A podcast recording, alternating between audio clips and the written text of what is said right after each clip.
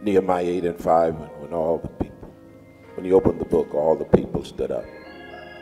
Our biblical text this morning should be found in the book of St. John, the fifth chapter, and eight verses. After this, there was a feast of the Jews, and Jesus went up to Jerusalem.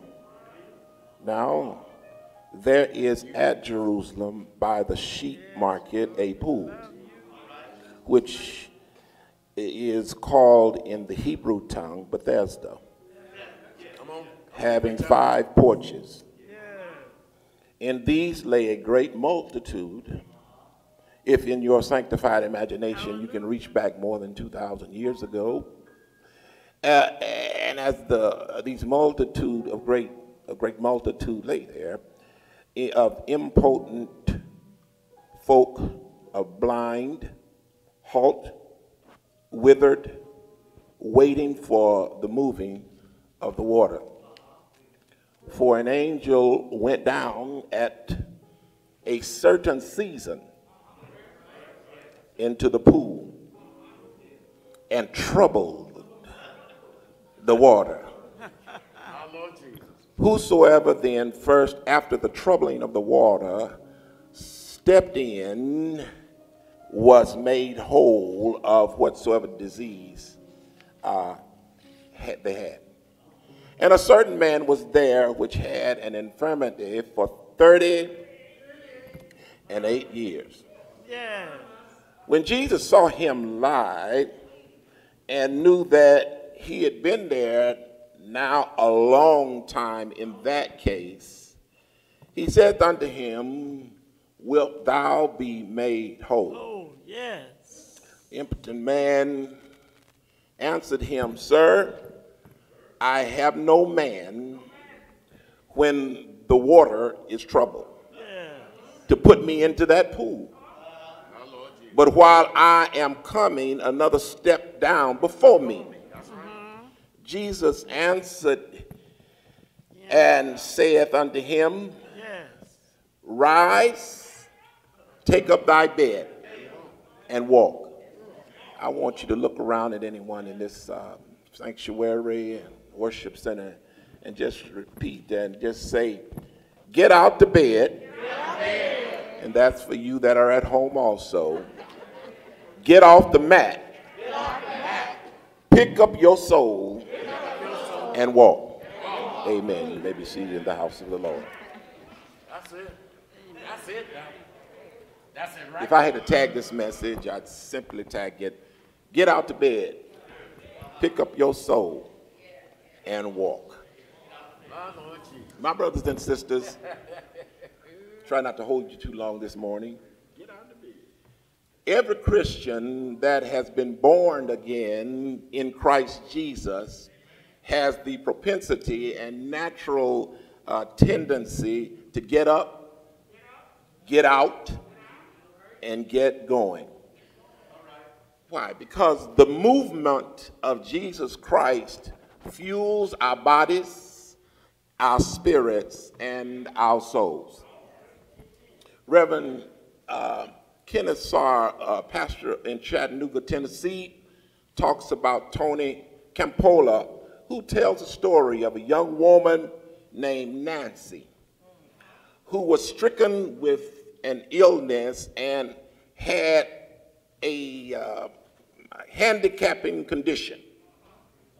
And she was confined to a wheelchair, but she had, uh, as it were, an extraordinary ministry. Uh, Nancy, every week, uh, in the personal sections of her local newspaper, she runs an ad that reads, If you are lonely or have problems, call me. She would say, I'm, I am in a wheelchair and I very seldom get out. So we, we can share our problems, as she says, with each other. And she'd end the conversation, we said, I'd love to talk to you. Nancy spends, as Tony would say, Nancy, Mr. Tony say, Nancy spends much of her day on the telephone talking with more than 30 lonely and discouraged people who call her each week.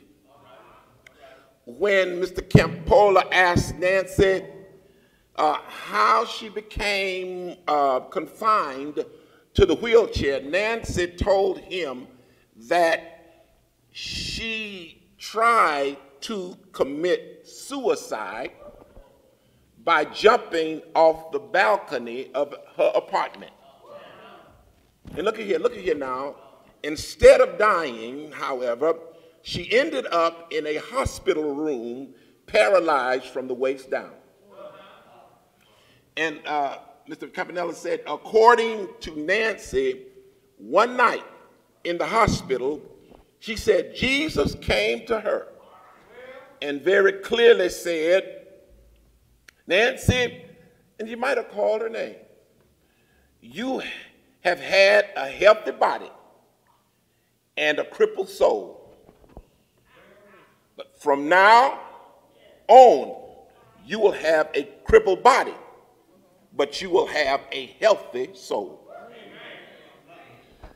Nancy said, after Jesus spoke to me, she said, I gave my life to Jesus that night in the hospital room, and I knew that if I, I kept a healthy soul, it would mean that I would have to help other people. So that's what I do. So through her obedience to Christ, Nancy found salvation, her road to salvation that night. There are so many things, my brothers and sisters, that in this world today that can defeat us or seek to defeat us.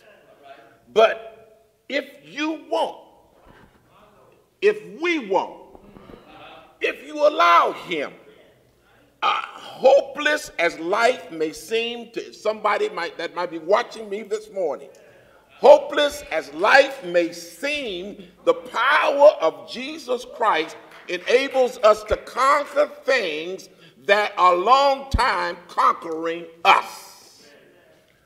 The power of Jesus Christ. And so as we peruse our biblical text, uh, we will possibly uh, concur with the archaeologists that if we were to go to Jerusalem or visit Jerusalem, we will discover and testify that what we're talking about in our biblical text, that's the pool this morning, uh, that pool uh, was deep enough to swim in. And beneath it was a subterranean stream which every now and then uh, would bubble up and stirred the waters. The belief was that uh, the stirring of the waters was caused by an angel, and that the first person to go into the pool after the waters bubbled up would be healed from all of their sickness, and he or she who would be suffering. but, my brothers and sisters, the pool doesn't appear to have been particularly successful even at that time. So, uh, even so, uh, understandably, every hopeless medical case in Jerusalem, picture it now, in Jerusalem, 2,000 years ago, every, you had medical cases 2,000 years ago. Every medical case in Jerusalem, it seems, had limped or walked or, or, or stumbled or had been carried to this pool at one time or another. And there they would wait by the edge of the water. And the slightest stir of the pool was enough to trigger a stampede. And then the whole group of sick, can you just imagine that? The whole group of sick folks would look around at each other and slowly wade back after they'd been in the water, they would wade back from the water out of the pool. Then they would uh, take their places again and wait for the next time for the stirring of the waters. Uh, on the day Jesus happened and had noticed as he walked through, he noticed the people gathering. He noticed a man lying on his stretcher. This man had uh, 38 year paralysis. And this paralysis was so bad that he couldn't pull himself up on his feet, let alone make himself make his way to the pool. And, and- and so he lies there hoping against hope that some kind person would pick him up and carry him to that pool one day. I, I wonder have you ever had an ailment so bad? All you could do is just wait and whoosh, whoosh and wait, saying, Is there anybody around here? Is there anybody out there that can pick me up? Have you ever had that? Have you ever? Well, some of us might. We can walk, we can talk, we can. But let me tell you, some of us are, are just waiting around to get picked up. My depression, my lonely spirit, my health crisis, my emptiness, my workplace issues. Uh, somebody needs to pick me up. My my career pressures, my my lingering goals, my my uh, somebody has to come get me. Somebody has to pick me up. My financial responsibilities, my unfair treatment, my uh, my bereavement status. Oh, I I just got bad news last. I need somebody to pick me up. Can I pick up my bed? This is probably how this 38 years of laying, rolling, waiting, rambling, pushing, pulling, stammering, stuttering, stirring. And after that, he'd almost, you know, given up the contest. But if you are sick or well, crippled, uh, walkable, capable, or suitable of walking, uh, you have a very responsible reason to be able to do something. Uh, the moment the scriptures in our biblical text and, and um, the literal translation in our illustration is saying, Jesus is asking, Do you want to get well? Preachers across the century have preached, Do you want get well? Do you want to be made? Some of us might respond and say, Get well? Get well for what? Get well? I'm sick. The doctor said I don't have a chance to get well. It's a pandemic out here, and uh, I'm in a quarantine. And I don't have time to get out the bed because my bed feels very comfortable. So I can't walk, I can't move. But but but Jesus. Somebody say, but Jesus.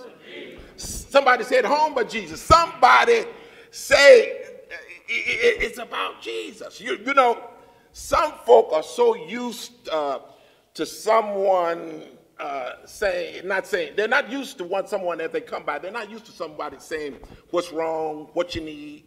It's very rare that somebody say, uh, what can I do for you? Some people do do that, but it's very rare. But Jesus says, that Jesus looks at the man and the circumstances, and then Jesus uh, looks at earnestly at the man. He looks into his eyes and said, "Do you want to get well?" Notice, notice that the man doesn't answer Jesus' uh, question. He just saying he, he, he, he by saying not really. He doesn't answer Jesus' uh, question like that. He says, he doesn't say, not really, no, I don't want to get well. Instead, he replies, I have no one to help me into the pool when the pool is stirred. While I was trying to get in, then someone else goes down and gets ahead of me. It could be that person who has given up on trying. And it's it, it and that is an easy thing to do. Uh, the situations that we find ourselves in every moment uh, may be overwhelming. Sometimes we feel that life is a cruel joke. Maybe we're lost. Uh, uh, we've lost our hope, or we've lost our hope for a better situation. Perhaps we've been frustrated, down, back on our back. We're hurt. And, and the conclusion is what's the use? Come on. Uh, things aren't going to get better, so what's the use? It is what it is. My brothers and sisters, that is not the blueprint of life's disappointments. Let me just say it like this we never expect to get sick. If you ask a kindergartner, what do you expect to get out of life? They will probably keep playing with their toys. If you ask the graduating group and of high school students and college students, what do they expect to get out of life? The answer uh, would not conclude with this I expect to be homeless. I expect to be an addict. I expect to be a drunk. I expect to be unhappy. I expect to be unsatisfied. I expect to be crowded out by others because the pool is too many people at the pool. It's too many people at, at my job. I expect to get crowded out. I expect to lose everything. Well, when we meet Jesus and when Jesus sees us, I'm going to be almost finished now, but when Jesus, three things are going to happen. First of all, when when Jesus sees us, he's going to say, Stop waiting. Stop waiting. That's the first thing he's going to say. Stop waiting. In other words, you got to pick up something. Pick it up. Pick up yourself. Pick up your soul. Pick up your body. Stop waiting. Stop waiting around for your problems to get better, your struggles to get better. Stop waiting around for to get lucky. Stop waiting. Allow God to deal with you right now. It's it's nothing wrong with waiting, but you have to want. You have to want. Just allow me to say that I, I wouldn't know what a sheep gate looks like. But a sheep gate is defined as a gate which was marked uh, was a marked terminus in a circuit of walls recorded in Nehemiah 3. And this gate is in the Hebrew dialect called Bethesda, having its meaning uh, the house of pity and a house of mercy. But if you were sick, you could come around and just wait, as we said earlier. Well, if I was by that pool, I want to get better. Would you want to get better if you were at that pool? Bethesda had five porches, and surrounded by the five porches, it had five covered colonnades. Uh, one which was 75 feet long and 45 feet wide.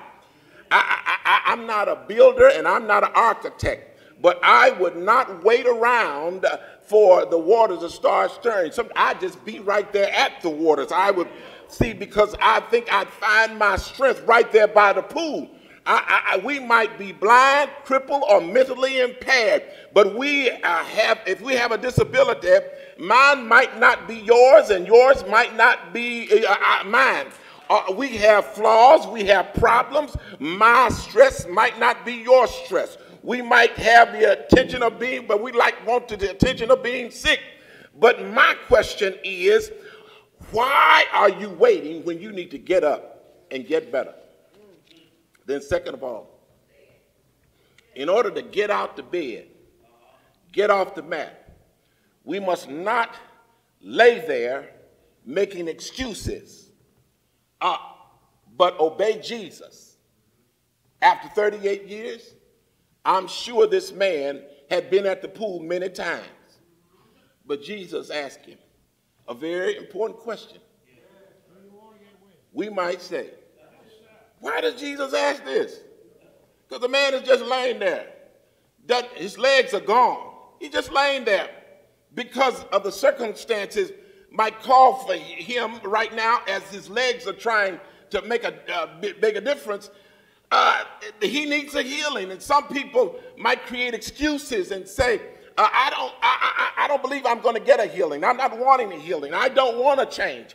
But the, the man began to make excuses. He blamed all the other folks on his inability to get in the pool. He says, No one can help me get in the pool. And when I get close to the pool, somebody else jumps in, rolls over, slides in, dives in before me.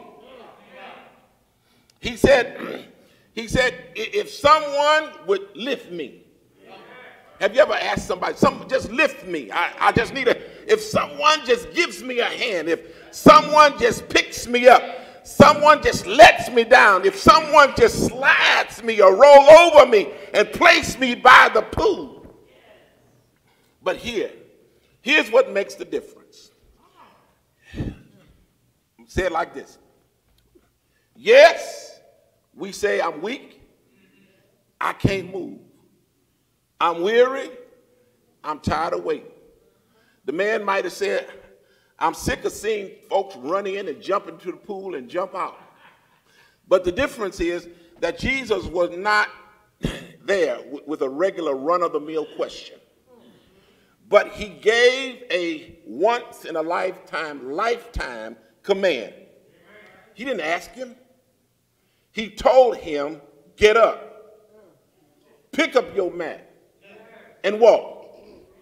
No more run around, no more maybes, no more perhapses. Get up, pick up your bed, and walk. Do, do, and, and you know what? The man, you know, he could have had excuses for that. But you know, the man told him, get up. And that man got up, picked up his mat, and walked away. He didn't go next to the pool. My brothers and my sisters, if you feel, and on, on our streaming this morning, if you feel that you are at rock bottom, I can testify this morning and tell you that rock bottom doesn't mean nothing to God. I'm at the bottom. Rock bottom doesn't mean nothing to God, doesn't mean a thing to God. I'm down, I can't get up, I can't make my way. Rock bottom. I want to have a God witnesses in this house. Rock bottom doesn't mean anything, doesn't mean nothing to God because God made the rock. And Jesus built the rock on his church, on that same rock. If you are sick and troubled, Jesus, and at rock bottom, Jesus, if life is chaotic, if you can't find your way, rock bottom is where Jesus is. So, so you at the rock, you at the bottom. Get prayed up. Get up, stand up, and walk. Because the only, the only thing that we can do when we're at rock bottom is look up. And when you look up, you're going to look up at Jesus. When you look up, Jesus will heal you. Be healed, be delivered, and be set free. Well, we might ask, how can Jesus do this? Well, just open the record, just open your Bible, just open your book with the manner and method of God's meaning of healing and God, the way God heals. Sometimes, you know, Jesus could just speak and you heal. Sometimes he spit on the ground, rolled it around in clay, and you're healed. Next time he'll touch you with his hand. I want to have God witnesses here. And you're healed. Next time when you get on your knees at home, you can call on him, and if you have an ailment, you heal. That trouble might leave you. And other times, you know, the Lord will use his, God will use his fingers, uh, and you are healed. But wherever your rock bottom is, Jesus will pick you up and turn you around. But then, thirdly and lastly, in order to get out the bed, get off the mat, and get healed, we must know and we must believe that Jesus not only gets the credit, but Jesus gets the glory. Can you glorify Jesus right now? Because when, when you pick up your bed and when you pick up your soul and when you start walking and start talking, uh, I can say, uh, you can testify. You can. What, what's your testimony going to be? He's already blessed me. He's already healed me. He's already picked me up. He's already walking with me. I, I, I think I somebody say he's already. Somebody say he's already. I don't believe I hear you say he's already. We can say that a little stronger. He's already. I'm almost finished now, but uh, I, I, let me tell you, I started uh, with your subject that you repeated. I started with the subject, get out to bed, pick up your soul, and walk.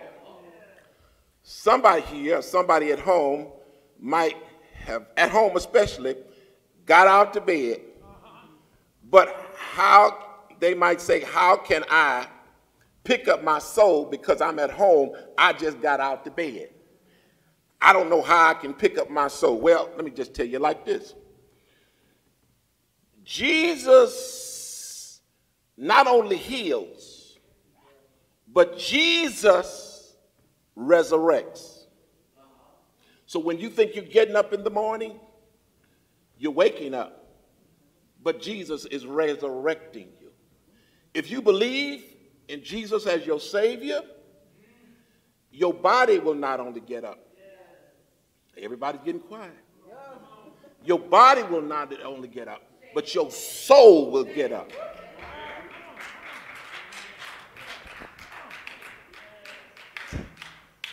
But you must know this first. Jesus cannot get you out the bed and off the mat unless you believe and know that he can.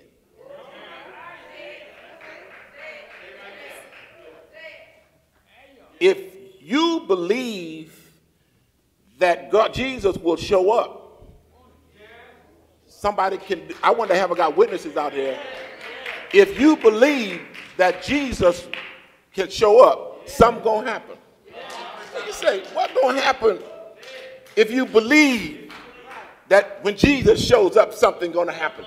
Well, I, am to tell you like this: lane, when Jesus shows up, lane becomes walking, doubting becomes trusting, failing becomes perfecting, uh, uh, uh, pessimism becomes optimism, fear becomes uh, fear is ineffective, heavy hearts become light when we know that Jesus and we believe that Jesus can show up in our lives Midnight becomes midday. Sign becomes singing. Weak knees get strong knees. Empty barrels are filled up. Disappointments get filled. When Jesus gets up, despair becomes hope. Disgust becomes satisfaction. Timidity becomes bravery. When Jesus shows up, sorrow becomes joy. Defeat becomes exaltation. Healing becomes walking. Telling becomes testifying when Jesus shows up.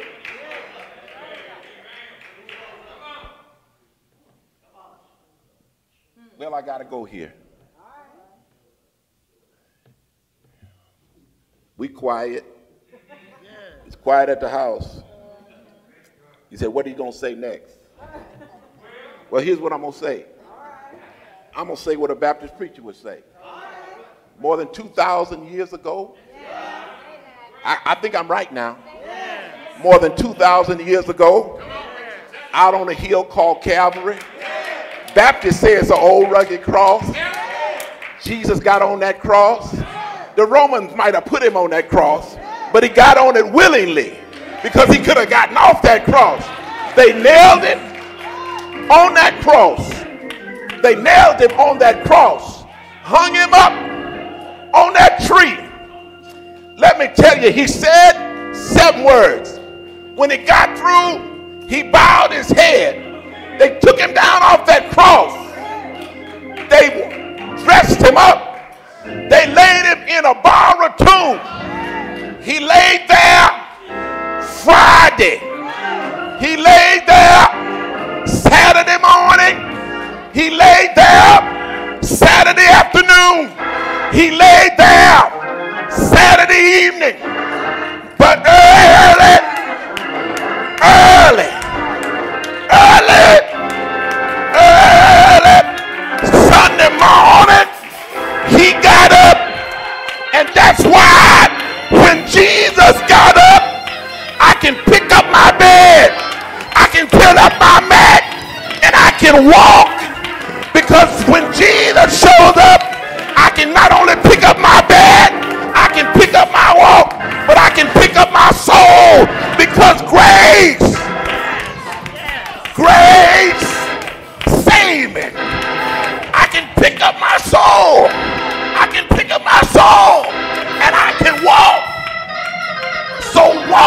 the children. Don't you get weary. The doors of the church are open. If it had not been